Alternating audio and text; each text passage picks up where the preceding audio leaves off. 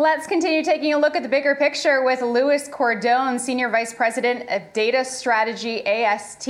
Louis, great to have you here with us. You know, Louis, I was just thinking this morning how this environment isn't really all that fun for the retail trader who probably got used to uh, some pretty, you know, all, basically rally mode for a few years, although today is an up day, so today's one of those fun days. But uh, current state of the retail trader, Louis, what are they doing right now? Yeah, so hi, Caroline. Um, yeah, the retail investor, they've been really moving money into cash at this point.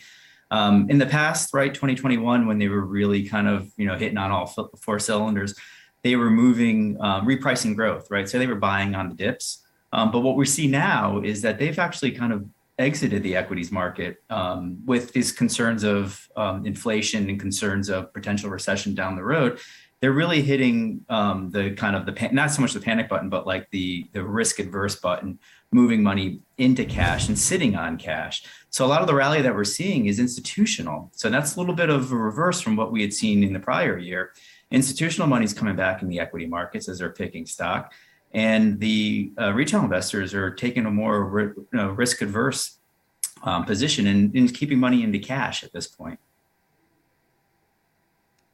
A good point to note that it's retail investor versus retail trader because, as I was just talking about with Ben, there are some wild swings, or there have been many for the retail trader to take advantage of. But yes, for those longer term investors, eh, moving to cash though in an inflationary environment, is sentiment that bad? Is that really the, the smartest move?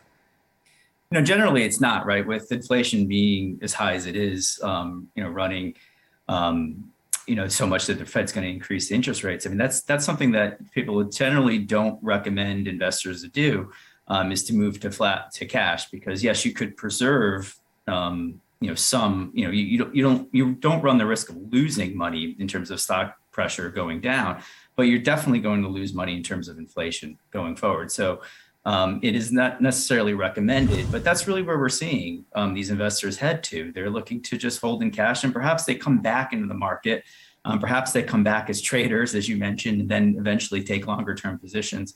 But in this moment right now, um, they're they are actually holding in cash, and it's a little bit of a kind of a you know a, a one-two punch here because not only is inflation um, present as we've seen, um, the question is is that inflation going to be sticky? How long is it going to last? And generally thinking if you can move in the cash for the short term, if if inflation is transitory, um, but even the Fed's talking about it being a little bit more stickier than they first anticipated. Um, and then beyond that too, they're also concerned. Uh, there's also some concerns around earnings, right? So we have seen a decrease in earnings. Um, if you go back to even August of last year, real earnings, um, which which calculates inflation, is actually down two percent. Um, so that could certainly change as the job markets, you know, continue to, you know, to um, evolve and, and, and, and, you know, get better in the States. But um, there is a component of people are generally earning less or having less value. And over time, the value of the dollar is decreasing. So that is kind of a big question is why hold cash? Um, you should be looking to invest in something else. So that's something that, you know, retail investors will, will struggle with and it's also dependent upon inflation. It's a, it really depends on um, if inflation remains sticky or if it is transitory, and how long is that transition period going to be? Well, let's stick with inflation, given the fact that it's at 40 year highs and we're feeling price pressures basically in every area of life at this point. It's not just gas prices, it's food prices, it's, you know, all that pent up demand for travel, what we're paying more for hotels and for flights and if you can even get them. So how concerned are you about the state of the consumer right now and its ability to continue propping up this economy? Well, I mean, look, there's the, the thing that economists scrub out, right? The core inflation numbers, which is what you talked about, right? Oil, um, gas, uh, food, commodities, uh, the stuff that people need every day that's what seems to be stickier um, in terms of inflation. Um, maybe looking a little bit further out, um, the war in in, in um, Ukraine certainly isn't helping it, and I think that that's some of the some of the pressures that's happening um, environmentally and including the war in Ukraine is also driving these food prices higher. Um, droughts in the U.S. certainly affecting will you know potentially affect harvest. you know, in the Ukraine alone, we're, we're looking at the the winter wheat uh, harvest is just not happening. It's supposed to happen this month, next month.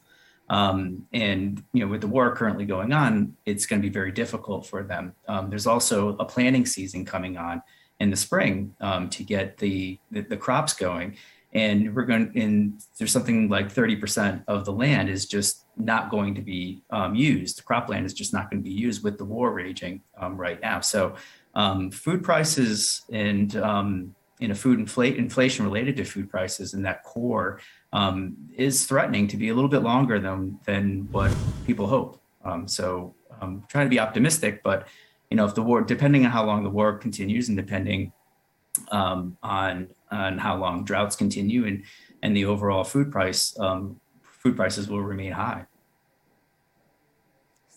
Well, we've certainly laid out all the headwinds, or some, most of the headwinds for the market, at least at this point. Many thanks to Louis Cordone, Senior Vice President of Data Strategy at AST. Appreciate those insights.